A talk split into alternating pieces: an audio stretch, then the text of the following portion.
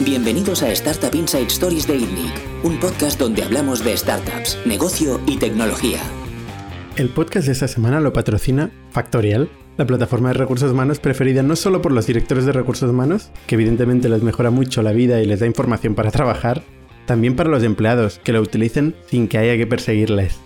Factorial centraliza la información de los empleados y automatiza todo el proceso administrativo en un simple portal. Gestiona para ti vacaciones, el control horario, la ordenación de todos los documentos, contratos, incluyendo sus firmas digitales, el proceso de nóminas, el control de turnos, el reclutamiento y la selección, la evaluación del desempeño, entre muchos otros.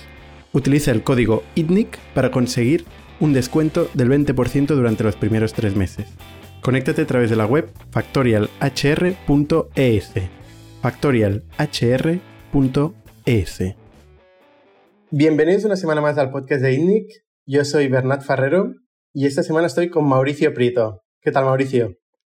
Hola, ¿qué tal, Bernat? Todo muy bien, gracias. Mauricio es uno de los fundadores de eDreams, una de las compañías pioneras en España, pioneras de Internet, pioneras del sector tecnológico, eh, compañía que creció, eh, consiguió pues una posición muy importante, que tuvo muchas operaciones de compra-venta, eh, que salió a bolsa, que integró a muchas más compañías, ¿no? Y que a día de hoy sigue siendo una compañía establecida y, muy importante en el sector travel en el mundo. ¿Verdad, Mauricio? no está mal como recorrido, ¿no? así es, o sea, yo creo que, mm, digamos, situándola dentro de todo el entorno de, de travel, quizás si Dream sea, estén en las top 3 a nivel mundial en cuanto a, a distribución, sobre todo de productos aéreos, o sea, de, de vuelos, que es, que es en lo que se ha enfocado, sobre todo. Perfecto. Por cierto que Mauricio está en New Orleans ahora mismo, ¿no? Eh, Correcto. En una, en una, escena fantástica, típica de New Orleans, imagino. Muy bien.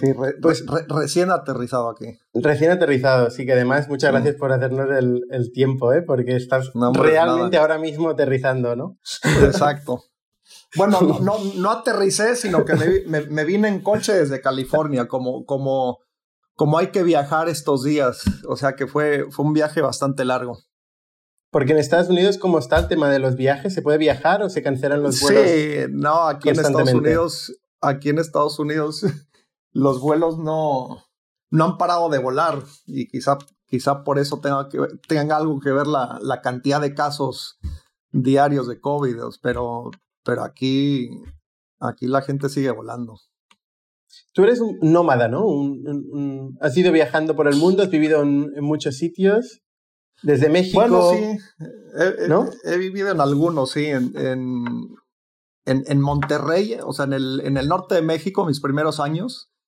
Después nos mudamos a, a la Ciudad de México y, y, mi siguiente destino a los veintitantos años fue eh, Estados Unidos. Estuve en Estados Unidos unos años, regresé a México.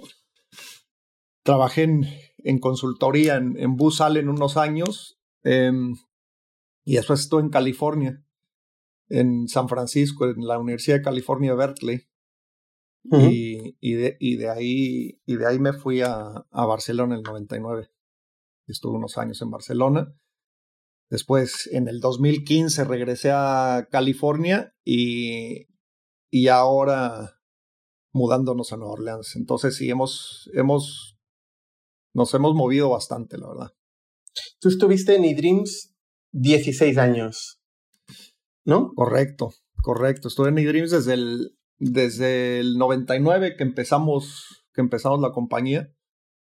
De hecho, el eDreams empezó en, en California, o sea, la, la idea y el, y el concepto empezamos en California. Em, si quieres te cuento un poquito de, del origen o... Sí, bueno, quería ir al, al, concepto de eDreams antes de, del origen, pero Tú has dicho que eDreams eh, es líder en, en vuelos em, y que su principal producto es vuelo, el vuelo. ¿Siempre ha sido así? No, no siempre ha sido así. O sea, los, el, el, el concepto inicial de eDreams era un concepto bastante diferente. O sea, el, concepto inicial, em, que, que, de hecho yo, yo estaba trabajando en, en el 90 del 95 al 99. Yo estaba trabajando, estoy trabajando en Charles Schwab, que es una compañía, en, en la parte de desarrollo de producto de, de Schwab, que, que era una compañía pionera a nivel de servicios financieros y pionera en el mundo de e-commerce y de Internet. O sea, en, el, en esos años, en los noventas, yo creo que era de las compañías más activas y más grandes a nivel de e-commerce en, en, el mundo. O sea, porque em, decidió cambiar totalmente su modelo de negocios a un modelo 100% enfocado en, en transacciones de compraventa de acciones y de bonos y de servicios financieros online. Y, y entonces estuve trabajando en, en, Schwab en la parte de, de, de, transacciones online de Schwab en San Francisco en esos años. Y, y en esos años me, me vi, me reencontré con un amigo de México que, que a, sus, a los 10 años se había ido a vivir de, de México a Madrid, se mudó a Madrid y, y después estuvo, estaba haciendo el, el, MBA en Stanford, acabó el MBA y estaba trabajando en Netscape cuando nos volvimos a encontrar en el 99. Y nos eh, los dos estábamos haciendo windsurf en San Francisco y que es Javier Pérez Tenesa y Javier eh, Javier me contó de la idea que tenía de montar una compañía una startup en el sector de viajes porque, porque parecía que había ya algunos ejemplos en Estados Unidos que, empezaban a tener tracción en, en viajes. Y, y, el concepto que tenía el de Daydreams era, era muy distinto. O sea, cuando, cuando empezamos a hablar, la oportunidad que tenía él en mente era em, como que europeizar los casos de éxito que había en Estados Unidos. Entonces, pensábamos que en, que en Europa había una mayor oportunidad en montar una agencia de viajes online muy centrada en paquetes de turoperadores. Porque es que ahí en, en paquetes de turoperación em, era una forma como, pues, em, era, era una, era el, bueno, un segmento muy grande de, en, en, cuanto a la forma como viajan los europeos o como viajaban sobre todo los europeos en, ese entonces. Y no nada, más, sino, no nada más eso, sino que había muchas imperfecciones en la forma como la gente compraba los, los paquetes vacacionales. ¿no? Entonces creíamos que había una oportunidad de, de eficientizar todo toda la comercialización y distribución de producto de paquete vacacional en Europa y ese fue nuestro concepto inicial. Y no nada más paquete vacacional, sino que pensábamos, nos queríamos orientar en un paquete vacacional como que de, de, de alto margen em, y muy de nicho, o sea, hacer cosas como cruzar el desierto en 4x4, cosas de ese estilo. Eso por un esto Sería, hoy sería exótica igual, ¿no? pues, pues, pues sí. En, España. Pues, quizás sí, quizás sí, exacto. Em, y la cosa es que exótica me parece que están, es, es más, sí, es, más como, em, están haciendo más paquete dinámico. Lo de nosotros era coger paquetes vacacionales de, tour, de operadores, trabajar con ellos y, y, dinamizar mucho más el mercado. Y por otro lado, lo, lo que hicimos también, que fue un, un concepto bastante innovador, lanzamos desde el principio un, una red de expertos, o sea, una, una red social de viajes.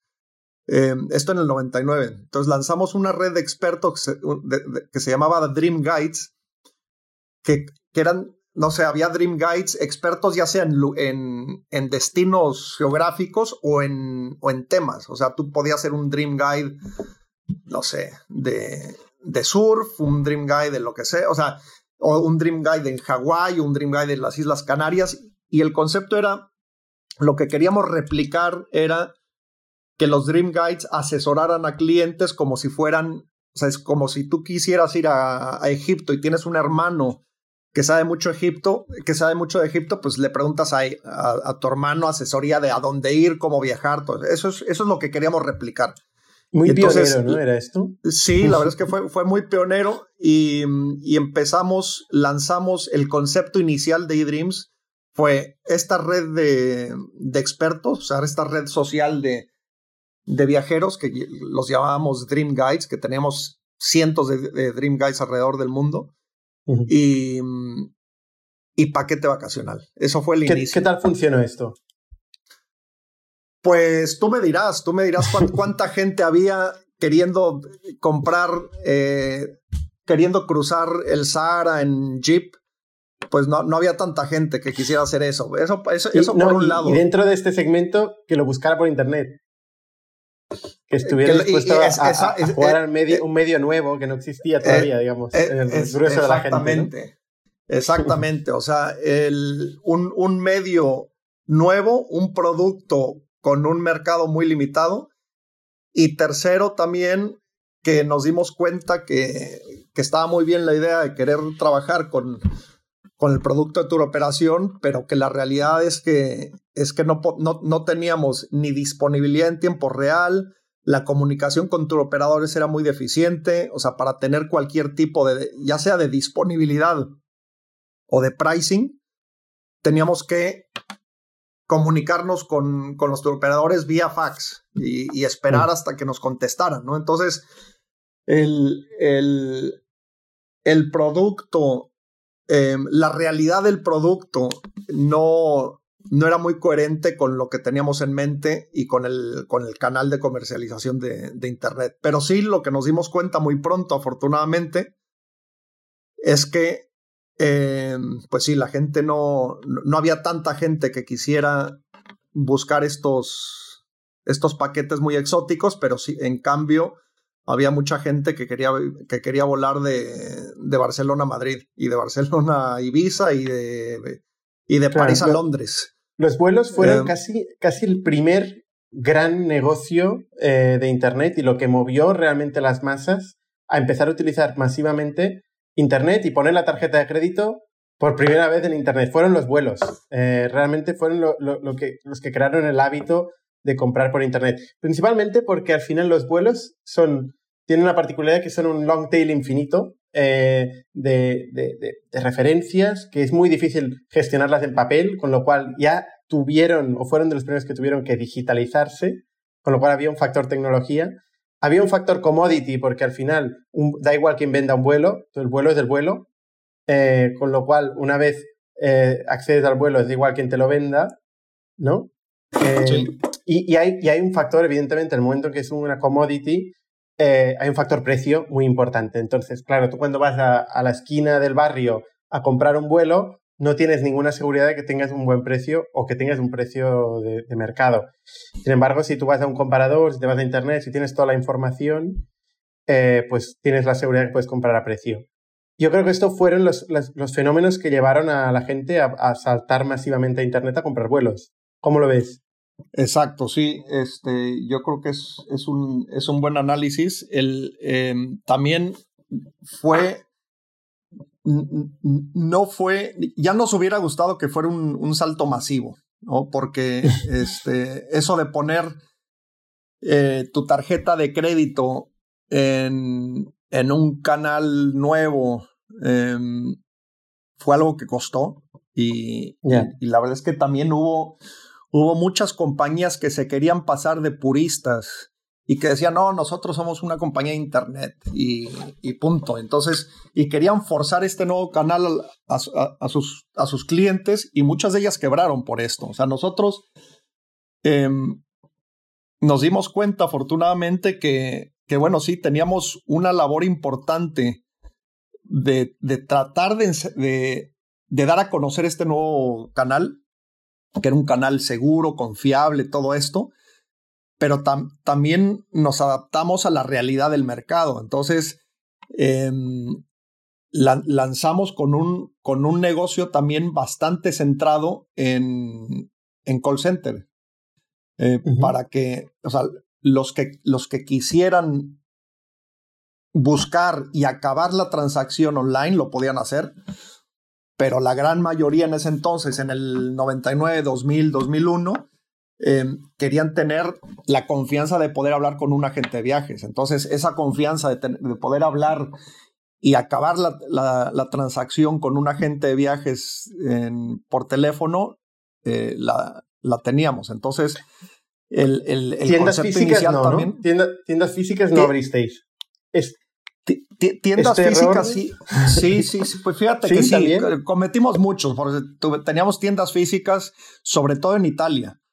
¿Ah, sí? Em, sí, y, y, pero, pero sí, también lo, lo, lo, cerramos al, al, cabo de unos años. Pero, pero a nivel de, de llevar, de tener un negocio al principio adaptándonos a las necesidades del cliente, lo, lo cual es vital, y, y, no tratar de, de, imponer un nuevo método o un nuevo sistema de compra, eh, claro. fue un, un, un, tema pues, pues que nos ayudó a crecer, ¿no? y entonces también cuando tú ves el, el porcentaje de transacciones 100% online, eh, o, o, más bien la actividad del, del call center al principio, los primeros años, era un call center de ventas porque estaban contestando al teléfono, el cliente ya había, por lo general ya, ya habían encontrado lo que estaban buscando, pero querían finalizar la transacción por teléfono. Y la gente compraba con tarjeta de crédito y, la recitaba, digamos, la tarjeta de crédito por teléfono. Exacto, que lo, cual es, se, les, se les hacía más seguro que, que ponerlo eh, por internet, pero bueno, pues así es. Y, y, pero, pero bueno, entonces el, gradualmente el call center se fue transformando de un call center de ventas a un call center de servicio, ¿no? que, que es lo que acabó siendo al, al cabo de unos años. Ya. ¿Cómo era el panorama de, de, de, stock de vuelos en aquel momento? O sea, porque había un Amadeus como hoy que te, te organiza todo el stock de vuelos y que te puedes conectar vía API en real time, todo, exactamente igual que hoy o no?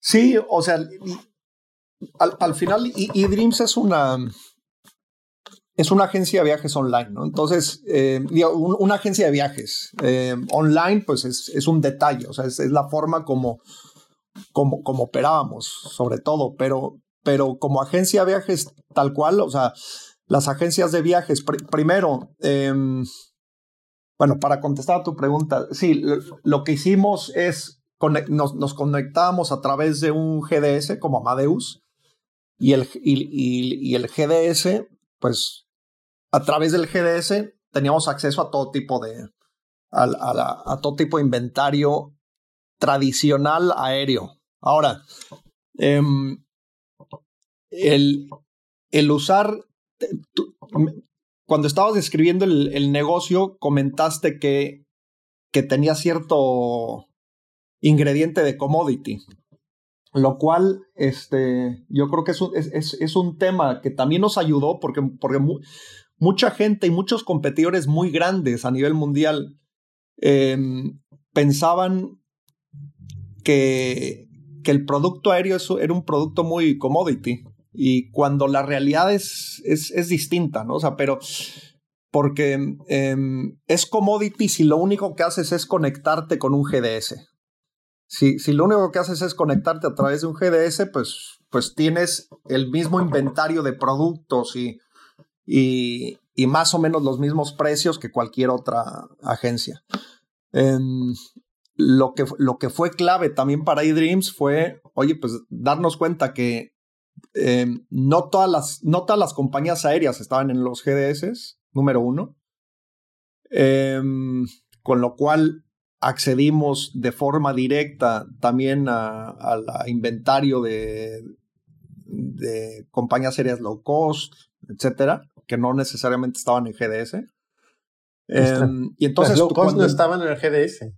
no, entonces, entonces cuando empiezas a combinar diferentes fuentes de información o de inventario y cuando empiezas a, a usar tecnología para optimizar los precios y para y para en realidad crear eh, paquetes propios o, un producto propio aéreo que es difícilmente que era difícilmente replicable fuera del entorno de eDreams, es ahí cuando empiezas a tener ventajas claras de, de optimización de precios, de localización de, de, combinaciones que no necesariamente puedes encontrar en otros lugares, etc. Entonces, es, es esa, el, el acceso a, diferentes fuentes de inventario, el combinar y el hacer un, mix and match distinto con, con el producto, pues eh, fue lo que le permitió a eDreams realmente, además de, además de utilizar el marketing para,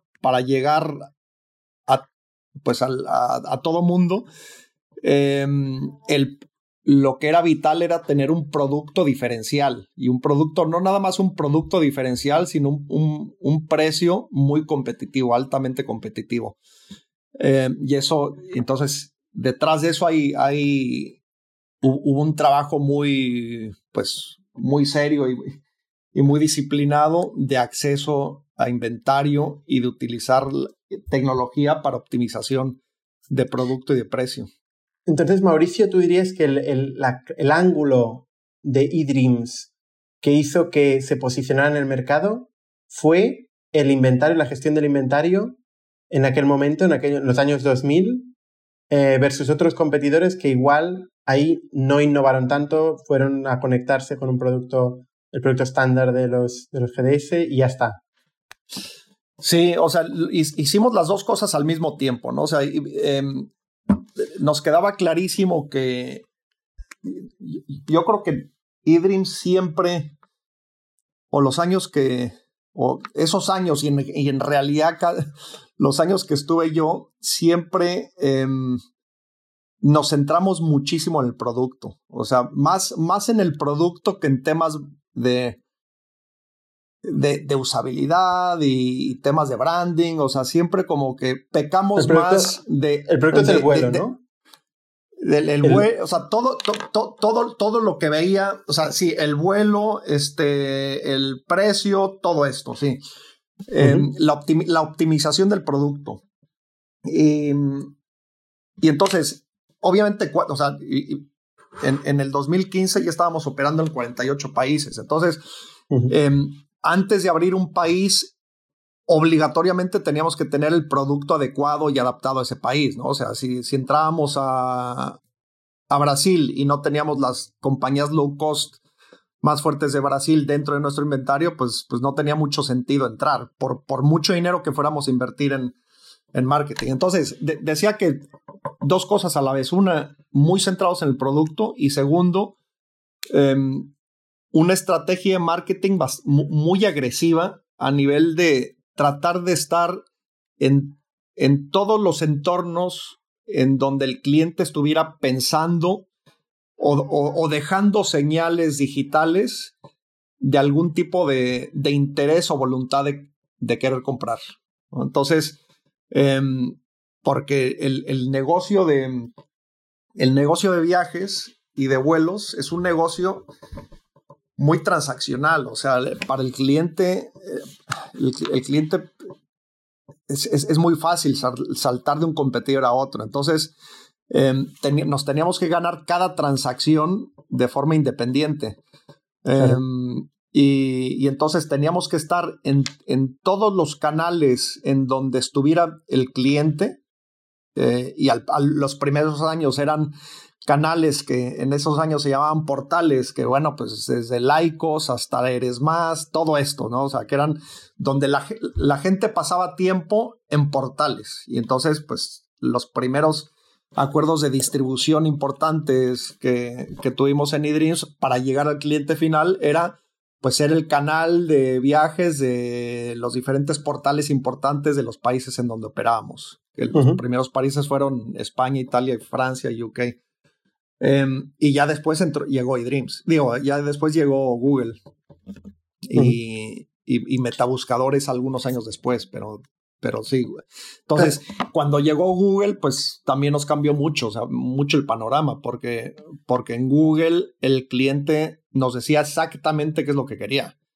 Y entonces ahí em, fuimos de los primeros, de los primeros en, en, Europa, de los primeros anunciantes a nivel masivo en Google en Europa, eh, pues en cuanto entró Google, nos dimos cuenta del gran potencial que tenía para, para llegar al cliente final y, y trabajamos muy bien con, con, el canal de Google todos estos años. O sea, me quedo con estos dos mensajes, la compra de producto, de, de inventario como punto importante y muy agresivos en la, en la captación, en llegar por todos los medios a los clientes, conseguir mucho volumen y hacer punta al lápiz luego para, para conseguir generar márgenes, entiendo, ¿no?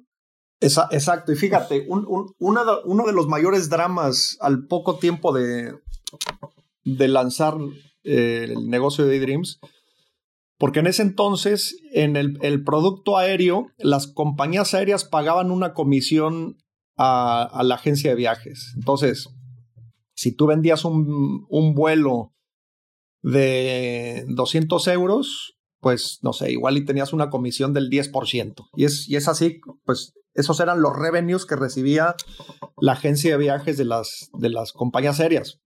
Similar a lo, que, a, lo que tienes hoy en día en hoteles. O sea, cuando una, una agencia de viajes em, reserva un hotel o cuando un cliente reserva un hotel en, una agencia de viajes, el hotel le paga una comisión a, a la agencia de viajes. En ese entonces, las compañías aéreas también pagaban una comisión a, a, las, a las, agencias de viajes. Al, poco tiempo de empezar, las comisiones se vinieron a cero. O sea, las, las compañías aéreas dejaron de pagar una comisión a las agencias de viajes y, y eso en realidad, en vez de ser una tragedia para nosotros fue, nos, nos cambió mucho el panorama a positivo, o sea, porque de depender para vosotros sí, fue el problema para las otras, las agencias. Bueno, fue, fue problema para los otros, pero, pero nosotros, o sea, cu cuando, cuando la comisión te viene muy fácil, o sea, si lo único que haces es, mm. es cobrar de la venta de, de digamos, de, de, vender un vuelo, a veces lo fácil no te obliga a, a pensar más allá de lo obvio. Entonces, cuando, cuando dependimos de nosotros mismos, de, encontrar formas de aportar valor, para, y, aportando valor, ahí sí que podíamos cobrar al cliente pues un, un, service fee. Eh, ahí los, nuestros márgenes de, nuestros márgenes de revenues aumentaron mucho. Uh -huh. um, y fue ahí cuando empezamos a hacer todas estas cosas de, de, de, optimización de precios, optimización de producto, todo esto. Entonces fue... ¿Y cuál fue, esta, que... ¿Cuál fue exactamente esta aportación de valor? O sea, encontrar alternativas o escalas de vuelos, ¿no? Exacto, combinaciones entonces, más eficientes, exacto. etcétera. Co eh, encontrar combinaciones que, que, no necesariamente son combinaciones eh, que, que, te aporta el GDS, o, el, o sea, por ejemplo, si yeah. tú viajas, si tú viajas de Barcelona a Río de Janeiro y te, y te conectas simplemente con un GDS, pues el GDS te va a dar, va a buscar eh, vuelos directos de Barcelona a Río o vuelos a través de Madrid, París y Londres. Y, y ya, ¿no? Y, y, y, también a través de agencias con combinaciones o escalas de compañías aéreas que hablan entre sí. Uh -huh. eh, y, entonces, eso es, un, es, eso es un concepto. Entonces, lo que vimos nosotros es que había una oportunidad de, de cazar o, o de combinar compañías aéreas que no necesariamente hablaran entre sí en GDS y, combinaciones que no necesariamente eh, eh, te ofrecían los GDS. Entonces, era, pues, por ejemplo, el combinar Barcelona-Lisboa, porque sabíamos que había una super oferta Barcelona-Lisboa a través de un low cost, y después conectar Lisboa-Río de Janeiro a través de una compañía tradicional. Pero pero esas combinaciones entre low cost o entre, entre combinar una low cost con una, agencia, con una compañía aérea tradicional de ida y la vuelta otro itinerario completamente distinto, esas son cosas que no necesariamente se hacían en ese entonces y que nosotros empezamos a hacer. Entonces, cuando,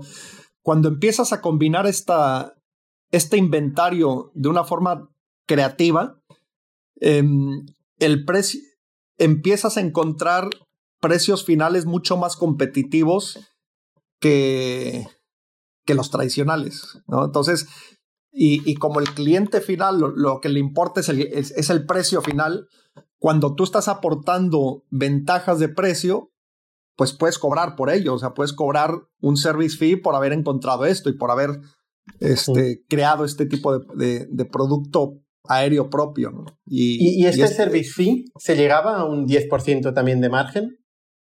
¿Más, menos?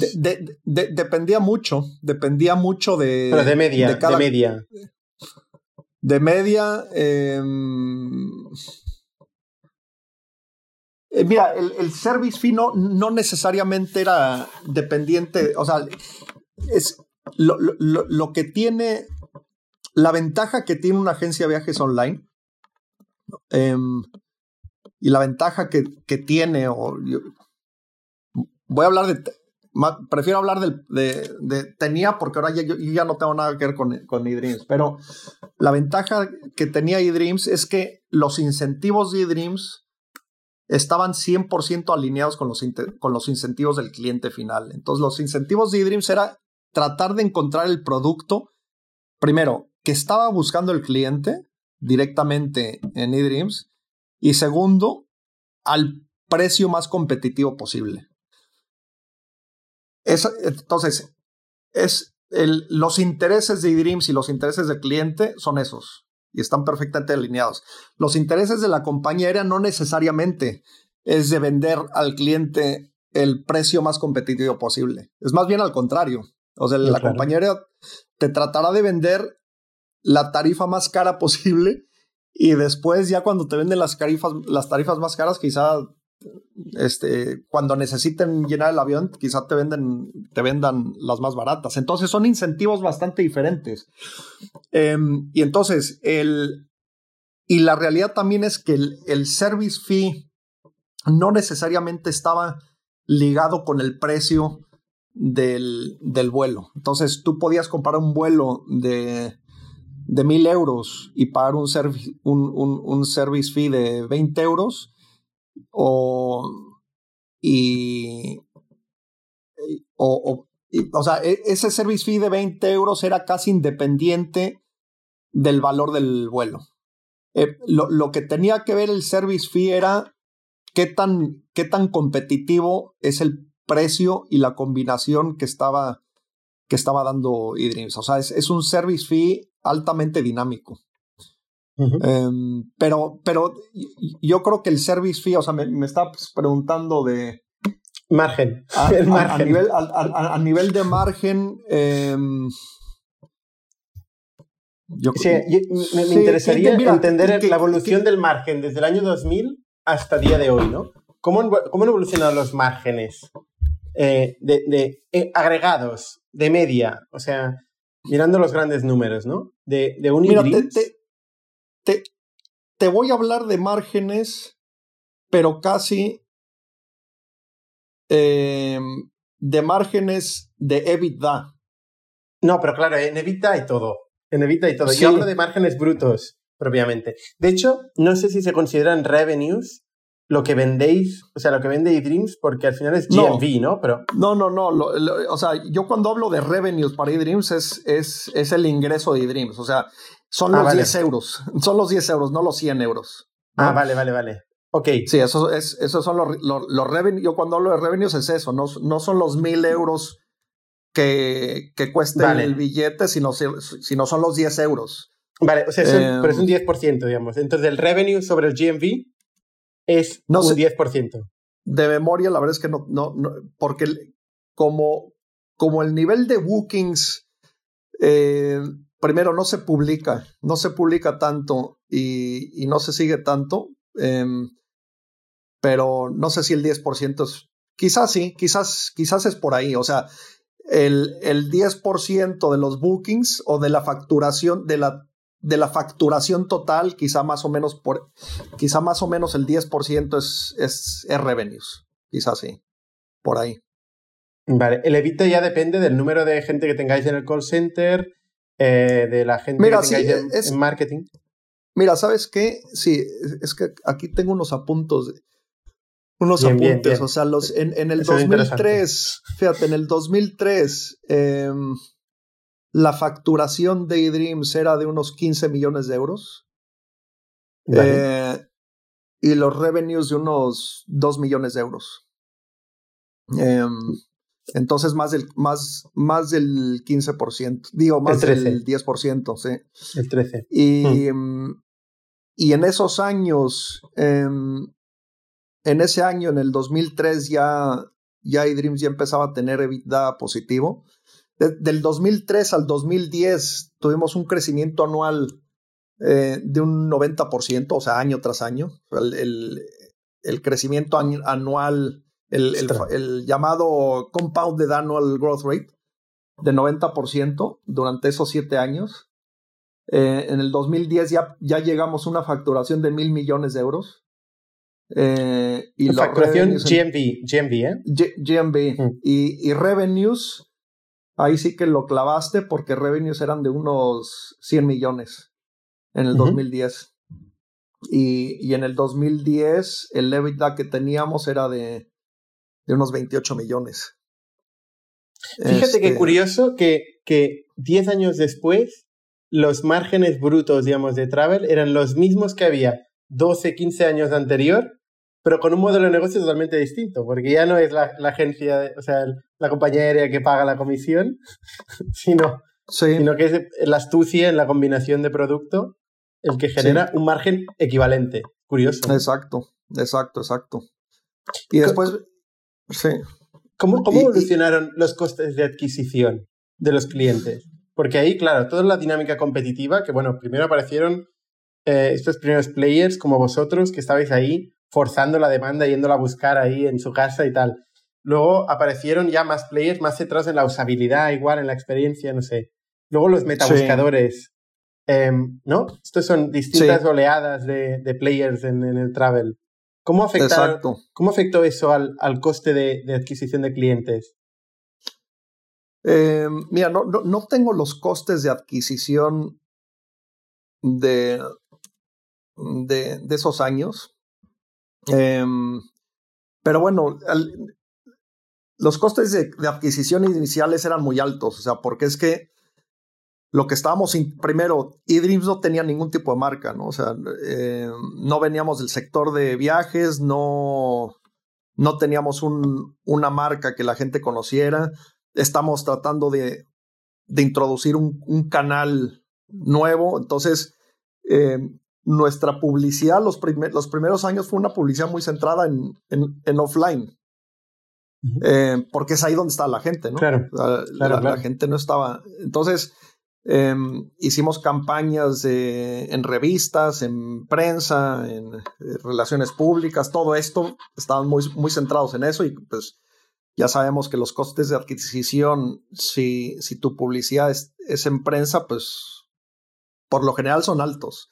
Y sobre todo si no, te, si no tienes marca, si no tienes producto, todo eso. Pero, eh, y sí cambiaron mucho al, a positivo cuando, cuando entró, cuando llegó Google. O sea, y, y cuando llegó Google, por lo que te decía antes, o sea, que es la gente estaba buscando, oye, vuelos, Barcelona, París, este viernes. Oye, entonces, cuando, cuando lo tienes, cuando el cliente te está, se está autosegmentando de una forma tan clara, eh, y, cuando, y cuando estás eh, cuando estás logrando llegar a ese cliente de una forma tan segmentada eh, y con el sistema de, que, que, innovó Google, nuestros clientes, de, nuestros costes de adquisición no solo se abarataron, sino que, sino que fueron mucho más claros para nosotros, ¿no?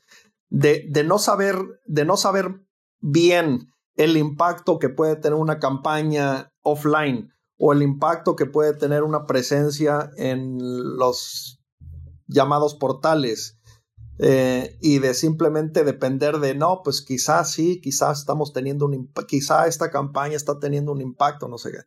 Pasamos de eso a tener un 100% o no quizá un, no un 100%, sino una muchísima mayor claridad a nivel de, del impacto de las campañas que teníamos en buscadores. Y, y entonces empezamos a, a trabajar, eh, o sea, las primeras campañas de, de eDreams en Google fueron, pues, fue con mi tarjeta de crédito del Bank Sabadell personal de, y, y, ver cómo funcionaba esto de, de activar una campaña en buscadores. Y, y, obviamente en ese entonces no había, no, no había mucha información de cuál era la forma óptima de estructurar una campaña ni nada. Y los primeros años que tuvimos las campañas en, en Google, eh, no, nos atraía, no, nos atraíamos a, a, cambiar la estructura de las campañas que activé yo y que era una estructura que no tenía nada que ver con la estructura idónea, de, una, de una campaña en buscadores, pero no nos atraíamos a tocarla porque estaba funcionando bien. ¿Quién em, diría que unos años después tendréis un ejército de personas ahí con campañas de autobidding automatizado todo? Exacto, exacto. y gastando millones, este, muchos millones de euros, ¿no? En, en publicidad. gastando, gastando muchos cientos de millones de euros, sí. Cientos, sí, sí, cientos de millones de euros.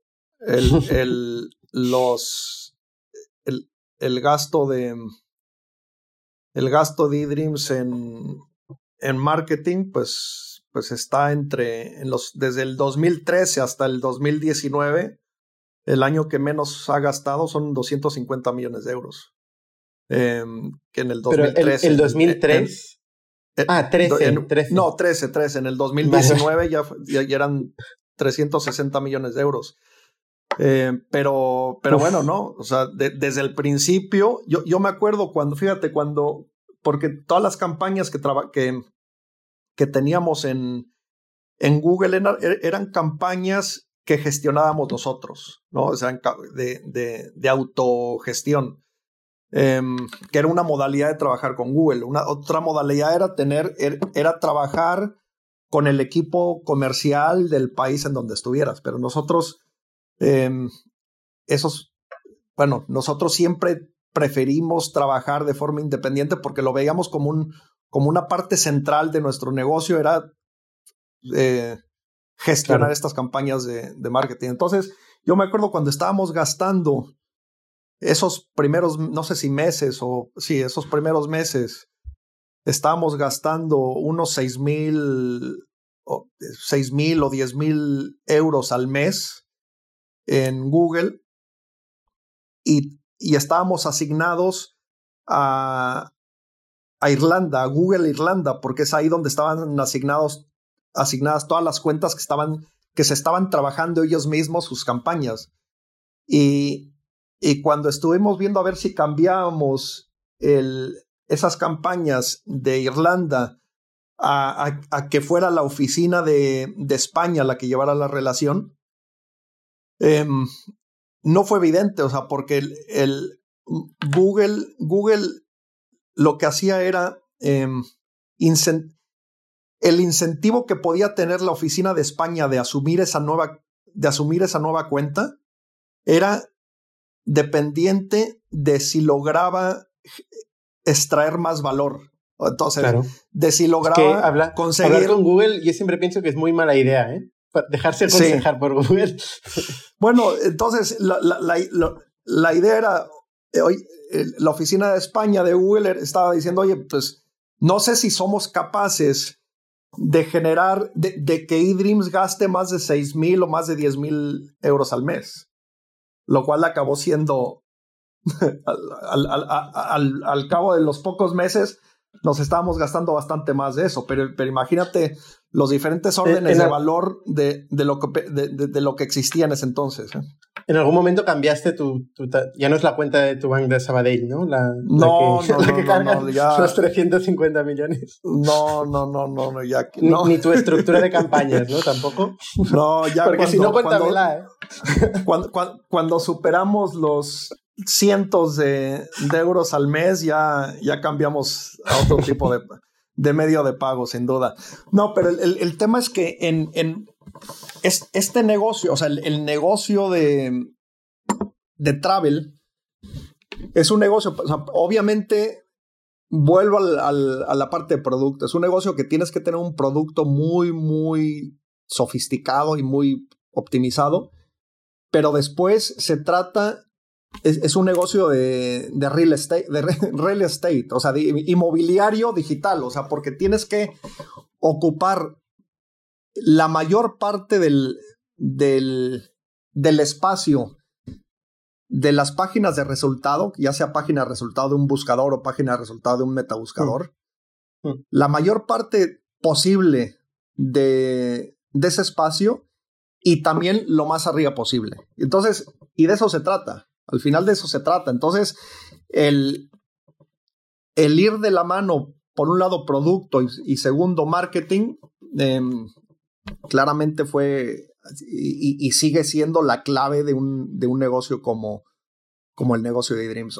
hoy en día, para, para llegar a tener el posicionamiento que, que, tiene eDreams y algunos otros y, algunas otras empresas en, en, Google es difícil, o sea, porque Google parte del posicionamiento que tienes, pues es, es, lo que estás dispuesto a pagar, pero, pero un ingrediente muy importante en el posicionamiento que tienes es tu histórico. Y, y, una empresa que empieza hoy en día puede estar dispuesta a pagar cinco veces más por, por el keyword pero no, pero no va a salir, o sea, porque, porque no tiene un histórico. Em, y entonces, toda esta gestión, como bien decías tú, o sea, lo, que empezó a ser una gestión muy, eh, muy individual y un poquito a ciegas, pues acabó siendo em, una gestión altamente científica, ¿no? O sea, hoy, hoy, hoy en día tú entras a los departamentos de marketing de empresas como Booking.com o Expedia, eDreams también, pues no es gente que ha estudiado marketing, o sea, eso es... Es, como trading, ¿no? Es como... Son, parecido trading. Bueno, es, es, es, eso, es exactamente eso. porque Muy matemático. Eh, son, son, matemáticos, son doctores en estadística, son, son ingenieros, o sea, porque, porque es, es un tema de, de, de, de comprar esa visita a un precio más bajo del, del que puedes eh, conseguir con la conversión de esa visita a una transacción, ¿no? Entonces, em, cada también, o sea, cada uno de los millones de keywords en, en, este tipo de empresas o en este tipo de campañas, cada keyword tiene una personalidad muy distinta. Mm. y una dinámica distinta. Y cuando, cuando, cuando cada uno de los millones de keywords tiene una dinámica y una personalidad distinta, tú, lo que tú estás dispuesto a pagar por ese keyword varía. Entonces hay keywords en donde tú estás dispuesto a pagar 100 veces más que otros, simplemente por, por, porque son keywords que, que van a tener o que históricamente han tenido una conversión mucho más alta y un, y un margen más alto. Entonces, mientras más pase el tiempo, más información vas consiguiendo de, del comportamiento histórico de cada uno de estos keywords y más inteligencia puedes, puedes aportar en tu estrategia de bidding. Oye, Mauricio, tal y como has definido el modelo, es un modelo clásico de, de apurar márgenes, ¿no? De conseguir eh, volumen, invertir mucho en captación eh, y también de comprar bien, ¿no? Eh, también lo has dejado claro, comprar bien lo cual ayuda mucho tener volumen y tener una alta inversión en publicidad porque te da poder de negociación, ¿no? Te da una ventaja también a la hora de conseguir producto, ¿no? Para hacer esto hace falta pasta, ¿no? Hace falta eh, un montón de pasta. ¿Crees que ahí, en este sector y sobre todo cuando vosotros empezasteis, eh, el nivel de financiación era una ventaja competitiva importante? Sí, sí, eh, sí lo era. O sea, el, el, nivel de financiación que tuvimos nosotros en la financiación inicial que tuvimos en el 99-2000, tuvimos como tres rondas de, de, capital riesgo de unos 30 millones de euros. Em, en total. Y en total. En el 2000, em, en el 2000 hubo, digamos, la explosión de, de una burbuja burbuja de Internet, pero en, realidad la explosión era una explosión financiera, porque el, a, nivel de, de, consumo de productos a, través de medios digitales se, seguía, seguía creciendo. O sea, la, la necesidad, el, la conveniencia que aporta, o sea, por ejemplo, digo, manteniéndonos en el sector de, de viajes, que es una cosa que no hemos hablado, pero antes el, el consumidor de viajes dependía de la buena voluntad y de la buena fe de la gente de viajes que estaba del otro lado del, del escritorio. ¿no? Y, y, el agente de viajes, desgraciadamente, muchas veces simplemente lo que hacía era recomendar el producto que más margen le repercutía a él o a ella. No, no lo que más le convenía al cliente final. Eso por un lado. Y segundo, que para llegar a sentarte en ese escritorio con, con tu agente de viajes, te tenías que adaptar a los horarios de la agencia de viajes y te, y te tenías que adaptar a... Y, y, tenías que esperar en la cola y todo esto. Entonces, la conveniencia que traía un negocio como eDreams no desapareció con, con la burbuja financiera que explotó en el 2000. No, la, burbuja lo que desapareció es la financiación. Es la Pero exactamente. El, mercado seguía su ritmo. Estos son exactamente. estas, estas fluctuaciones que tienen los inversores y que nadie más se entera. Bueno, ahora no, la crisis actual, por ejemplo, no tiene nada que ver, ¿no? Es una crisis de demanda, es una crisis que afecta a todo el mundo. Pero, por ejemplo, la del 2008 también es una crisis de financiación. Es una crisis de financiación, exactamente. Y, fíjate, para nosotros, em, muchos negocios quemaron cientos de millones de, euros en esos, en esos años iniciales y, desaparecieron. Claro, claro, claro. Cuando nosotros nos dimos cuenta que, oye, sí, era, era mucha pasta, 30 millones de euros, pero eh, para la ambición que teníamos nosotros, o sea, nosotros teníamos la ambición de ser los de crear una empresa que, era, que se fuera a convertir en la mayor empresa de viajes online en Europa, que, acabamos siendo eso, pero cuando, piensas en, en, ese grado de ambición, pues 30 millones de euros es, es mucho, pero tampoco tanto, ¿no? Para, para eso. Y, pero cuando explotó la burbuja financiera, sin duda nos dimos cuenta que, que, menos mal que, habíais levantado esto. que menos mal que habíamos levantado eso y que no íbamos a levantar más. O sea, empezamos a operar con una disciplina de esto es lo que nos tiene que llevar al, a la tierra prometida. Y no podemos Esta disciplina es clave. Esta disciplina es clave. Que muchas veces cuando hay mucho, mucha facilidad de acceso al capital, igual se pierde un poco, ¿no? La, para nosotros esa Es, para nosotros esa disciplina fue absolutamente clave y, y estábamos viendo alrededor de nosotros eh, todo, cientos y cientos de, empresas que, que se alocaban, quemaban todo el dinero en un par de meses y, y después pues desaparecían porque no había más dinero. Entonces, la, la, disciplina de simplemente contar con el dinero que teníamos, eh, pues, pues sí, es, fue, fue vital. Y Mauricio, ¿cómo, cómo evolucionó el cap table? Porque esto, ¿cómo, ¿cómo empezasteis? ¿Vosotros erais dos socios el primer día de todo? No, bueno, eh, em, Javier Pérez Tenesa, que, que, fue el, el, director general hasta, creo que hasta el 2014, 2015. James Hare también. James Hare era un, un amigo de Javier Pérez Tenesa de Stanford que también estuvo desde el principio y James fue el, el llevó algunos negocios, eh, algunos negocios como fue el, responsable del, de este programa de Dream Guide que te dije. Eh, después fue el director general de eDreams Italia. Em, llevó, llevó algunos otros negocios y después James Harry yo creo que estuvo hasta el 2008 por ahí o 2009. Em, y, y, después, y Javier y yo estuvimos hasta el 2015. Entonces, el, la, la, la primera ronda de financiación de los de, de capital riesgo, pues los, los, inversores eran, fueron varios, o sea, como Doll Capital Management, Tapax, Atlas Venture, 3i, em, Santander, algunos otros. Em, en el 2006, en el 2006 entró eh, un private equity de Boston que se llama TA Associates. a, una y, y, compró compró a los inversores anteriores eh, que en promedio multiplicaron por cinco su inversión. Em, o sea, entraron a una valoración de Dreams de 150 millones de euros más o menos. algunos inversores multiplicaron por 17 su inversión y, en media fueron, yo, yo, creo que fue un, multiplicaron por 5. ¿Vosotros vendisteis? Nosotros vendimos y tuvimos que volver a comprar.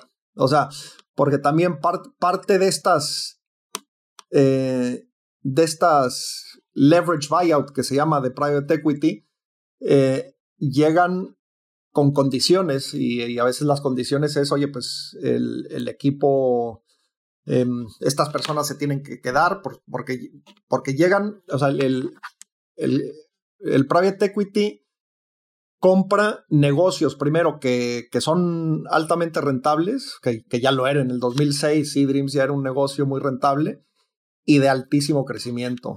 Y, y esta rentabilidad y crecimiento, pues, pues dependía de un equipo de gestión que llevábamos años haciéndolo. Entonces, las, las condiciones de entrada también eran con condiciones de que el, de que el equipo se quedara, se, se quedara. Entonces, nosotros eh, vendíamos, pero después teníamos que recomprar casi todo hasta, lo que Hasta en aquel momento no habíais vendido vosotros.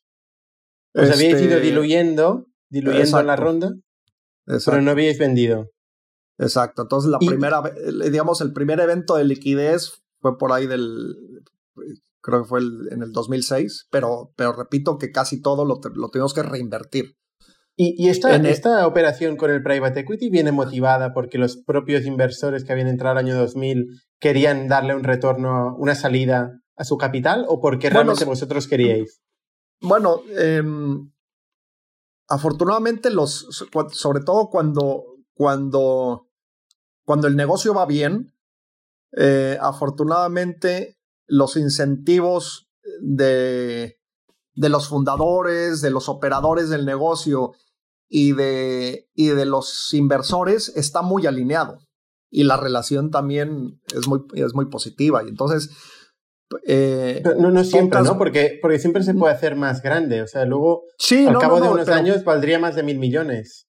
No, sí, no, por eso, pero, pero los intereses están alineados. A, lo que voy es que em, si, si los fundadores o el equipo ejecutivo no, no quiere hacer X, pues, pues los, los, los inversores tampoco van a presionar a hacerlo, o sea, sobre todo cuando, cuando el negocio va bien. Pero como los incentivos están muy alineados, que es el, incentivo, resumiéndolo, es, es continuar eh, haciendo crecer el valor de la empresa.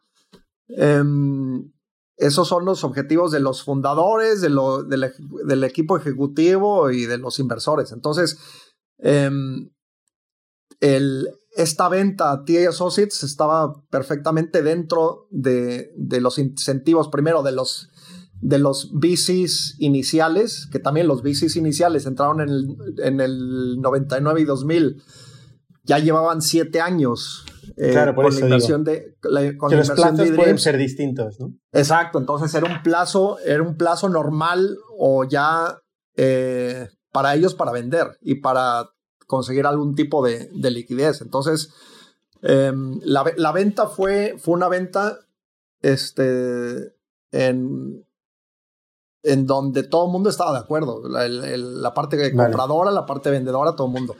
Y, lo mismo hacer un... Sí, perdona. Ah, no, no, bueno, iba a decir que hubo una, una segunda operación de private equity en el 2010, que fue cuando, cuando entró Permira. Exacto. Entonces, en, en, en, Permira, eso fueron, yo creo que fue en el 2010. O sea, fueron cuatro años después de TA Associates y, y la valoración, yo creo que fue de unos 350 millones, creo. Ya la valoración de, de eDreams en ese entonces. Eh, o sea, más, más del doble, ¿no? O sea. Más, más, más del doble, sí. Más del doble en cuatro años. Y... Menos mal que comprasteis otra vez. Sí, sí, sí. Y, pero bueno, y de nuevo tuvimos que reinvertir. Ah, pero mm, ya, ya en ese entonces, en el 2010, pues ya con una facturación, lo que, comenté, lo que te comenté hace un rato, o sea, de, de mil millones de, de, euros en facturación, de 100 millones de euros en revenues, y con EBITDA de, de unos 30 millones de, euros. Entonces fue ahí cuando entró Permira. Y, y con Permira, em, Permira, Permira, llegó también con, con una visión de, de, consolidación. O sea, Permira eh, pensó que había una, una oportunidad interesante en el, en el mercado europeo de, de hacer, de comprar o, o, o, de, o de asociarnos con algunas de las, con un par de, de, de marcas líderes en Europa en, en ese mismo sector y, y, por eso en el 2011 creo que fue, eh, hicimos unas operaciones de M&A con Opodo, eh, Go Voyage y Traveling, que son Go Voyage, sobre todo agencia de viajes que empezó siendo una, una agencia de viajes offline en Francia y, siempre, y, siguió siendo, estado, estando muy centrada en el mercado francés, Go Voyage. Opodo, eh, más presente en UK y Alemania, y, y también tenía un, un, un, un negocio en el, los países nórdicos con Travellink.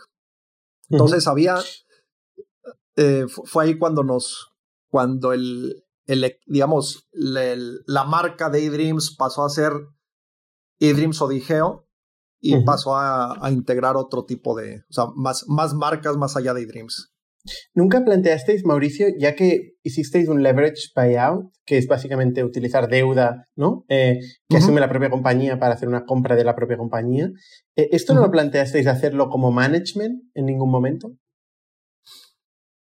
Bueno, eh, la cosa es que la, la, la posibilidad de, de en, en, realidad o sea, estábamos operando ya a, niveles muy, muy elevados de, de capital. Em, y, y, en donde, como, como el negocio, el negocio va bien y, había demanda para, para adquirir, para comprar y para hacer planes. Y, y el mercado, ah, pues, ah, hay, hay, hay soluciones muy que funcionan muy bien en, el, en, este negocio. O sea, soluciones de venture capital al principio, soluciones de, de eh, financiación de private equity y después, porque el objetivo era hacer un IPO. Entonces, cuando, cuando tienes este camino muy bien delimitado y después con oportunidades claras de ir sumando socios financieros muy potentes y que te iban a seguir permitiendo tener este, este crecimiento y esta madurez, pues eh, las opciones de, de, financiación que iban, que, que, nos iban llegando, pues eran perfectamente válidas y, y las, las que considerábamos las idóneas. Pero sí, la... sí, perdona. No, no. Eh, y, y, el IPO fue en el 2014. ¿Cómo fue el IPO? El IPO, bueno, salimos al mercado con una valoración de unos, de unos yo creo que mil, mil quinientos millones de euros. Eh, y, o, de dólares, no sé, unos mil quinientos millones. Y mm, con lo cual, sí, efectivamente, Idrins fue, em, acabó siendo el, el, primer unicornio español, ¿no? Totalmente. Em, y, y yo creo que también fue, fue un IPO bastante histórico porque me parece que, que, mm, que eDreams, que el IPO de eDreams fue el primer IPO en el mercado español de los últimos no sé cuántos años. Y estoy hablando del, de, de, la bolsa española, no, no, no del mercado, o sea, del el mercado de la bolsa, bolsa pues ves que hay dos, dos tipos de IPO. Uno es un, un IPO es en, en, la bolsa de Madrid y otro es hay, hay, hay un mercado de IPOs para empresas más pequeñas. eh, y nosotros salimos en la bolsa de Madrid y este y, y fue, yo creo que fue la, la primera salida a bolsa de los últimos, no sé si dos o tres años. Entonces fue, una salida histórica en donde hubo mucho optimismo y, y en ese entonces ya, ya éramos el mayor retailer online de vuelos en el mundo en cuanto a revenues. Y este, o sea, el mayor distribuidor de vuelos online en el mundo. Y, después la verdad es que hubo, una, una, corrección hacia abajo en cuanto al, a la valoración de Dreams. Al precio. Y ha seguido creciendo a nivel de revenues hasta los 600 millones que estará más o menos ahora. Bueno, ahora no, ahora, ahora con el COVID se ha visto afectado eh, profundamente. Imagino. Bueno, el, el fíjate, a nivel de, a nivel de, a nivel de revenues, eh, a nivel de revenues, el, el último año que estuvimos nosotros fueron como 440 millones o 450 millones y ahora están en 550 millones de revenues. Debit da no tanto, o sea, porque Debit da, nuestro último año Debit da cuando estuvimos fue, el EBITDA estaba en 118 millones y el EBITDA... 95. Del, el año pasado. Eh, sí, 95. Sí, por ahí. Yo creo que está más, yo creo que están más de, en más de 100, si ves. Yo creo que están más de 100, pero sí, a nivel de, de EBITDA, em, el crecimiento ha sido, ha sido menor o, bastante plano. Mauricio, para acabar, ¿cómo ves la situación del travel? Eh, ¿qué, ¿qué, va a pasar? ¿Cómo, está actualmente el, el sector? Eh, tú que conoces, conoces mucho más y desde dentro, y, cómo, cómo, ves que va a evolucionar. Es que tienes alguna idea de a dónde vamos. Pues mira, es muy fácil, no, no sé.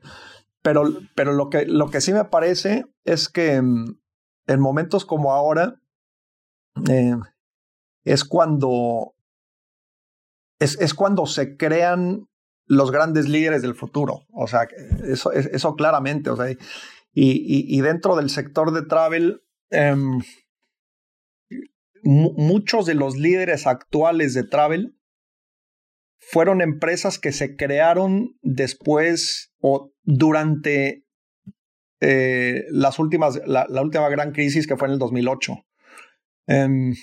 Entonces son, estos definitivamente son momentos de posicionamiento y de también de adaptarse a nuevas condiciones, a, nuevas condiciones que, que, seguramente van a estar, van a permanecer a largo, a largo plazo. Entonces yo soy muy optimista para los que se adapten a las nuevas circunstancias y, y, de hecho, si tú ves em, en el segundo trimestre del, de este año, que fue ya plena crisis de COVID, eh, ha marcado récord de, de rondas gigantescas, o sea, de, de, rondas de más de, no sé si son 50 o 100 millones de euros. Em, ha sido el, el trimestre récord en el número de rondas multimillonarias. Y esto, esto lo que te indica es que primero hay, hay, hay grandes oportunidades de, inversión en épocas donde no todo el mundo puede invertir y mm, en donde el precio está más barato, porque por lo general hay que comprar cuando el precio está más barato y eso las, las empresas de capital riesgo lo saben bien. Y, y, y también de identificar a los, a los próximos grandes líderes. Entonces, este, yo creo que que son oportunidades muy interesantes para, para, para, los próximos grandes líderes y, y, después claramente oportunidades muy interesantes para, para startups, o sea, porque las, las compañías tradicionales en el sector de travel em, salen de esta crisis adelgazadas, o sea, con menos recursos financieros, con menos recursos humanos y con una mayor necesidad de colaborar con, con empresas del sector digital, o sea, con, con, con startups. Em, y esta mayor necesidad de, de colaboración entre startups y, y, empresas tradicionales abre grandes oportunidades para, para las empresas del sector, o sea, para, para las startups. Y esto lo he visto yo claramente en estas, en estas épocas. O sea, cual, lo que para una compañía grande, tradicional, no era urgente hace seis meses, y le va, iba dando largos a las startups, ahora ya le es urgente. Entonces, este nivel de colaboración está, está siendo mucho más activo hoy en día que lo que era hace seis meses. Entonces, a nivel de oportunidades, yo, yo veo muchas oportunidades, obviamente para, únicamente para las, para las empresas que, que se estén adaptando a este nuevo entorno y que no sigan actuando como han actuado hasta ahora, que es business as usual, ¿no? Porque el business as usual ya no existe. Muy bien, Mauricio, lo dejamos aquí. Eh, vale. Muchas gracias por, por, tu experiencia, realmente, realmente interesante. Y bueno, desde luego forma parte de la historia de, de España y de la tecnología y será interesantísimo para nuestra audiencia. Vale, pues muchas gracias, Bernat. Seguimos en contacto y para todos los demás, hasta la semana que viene. Vale, muy bien. Un abrazo, hasta luego. Adiós. Somos un ecosistema de Startups Tech de Barcelona, creadores de Camalún, Kipu y Factorial, entre otras. Ofrecemos más de 5.000 metros cuadrados de coworking a startups y organizamos eventos diarios para discutir negocio y tecnología hasta la saciedad. Desde ITNIC Fund invertimos en equipos con capacidad de construir grandes productos y negocios. ¡Te esperamos!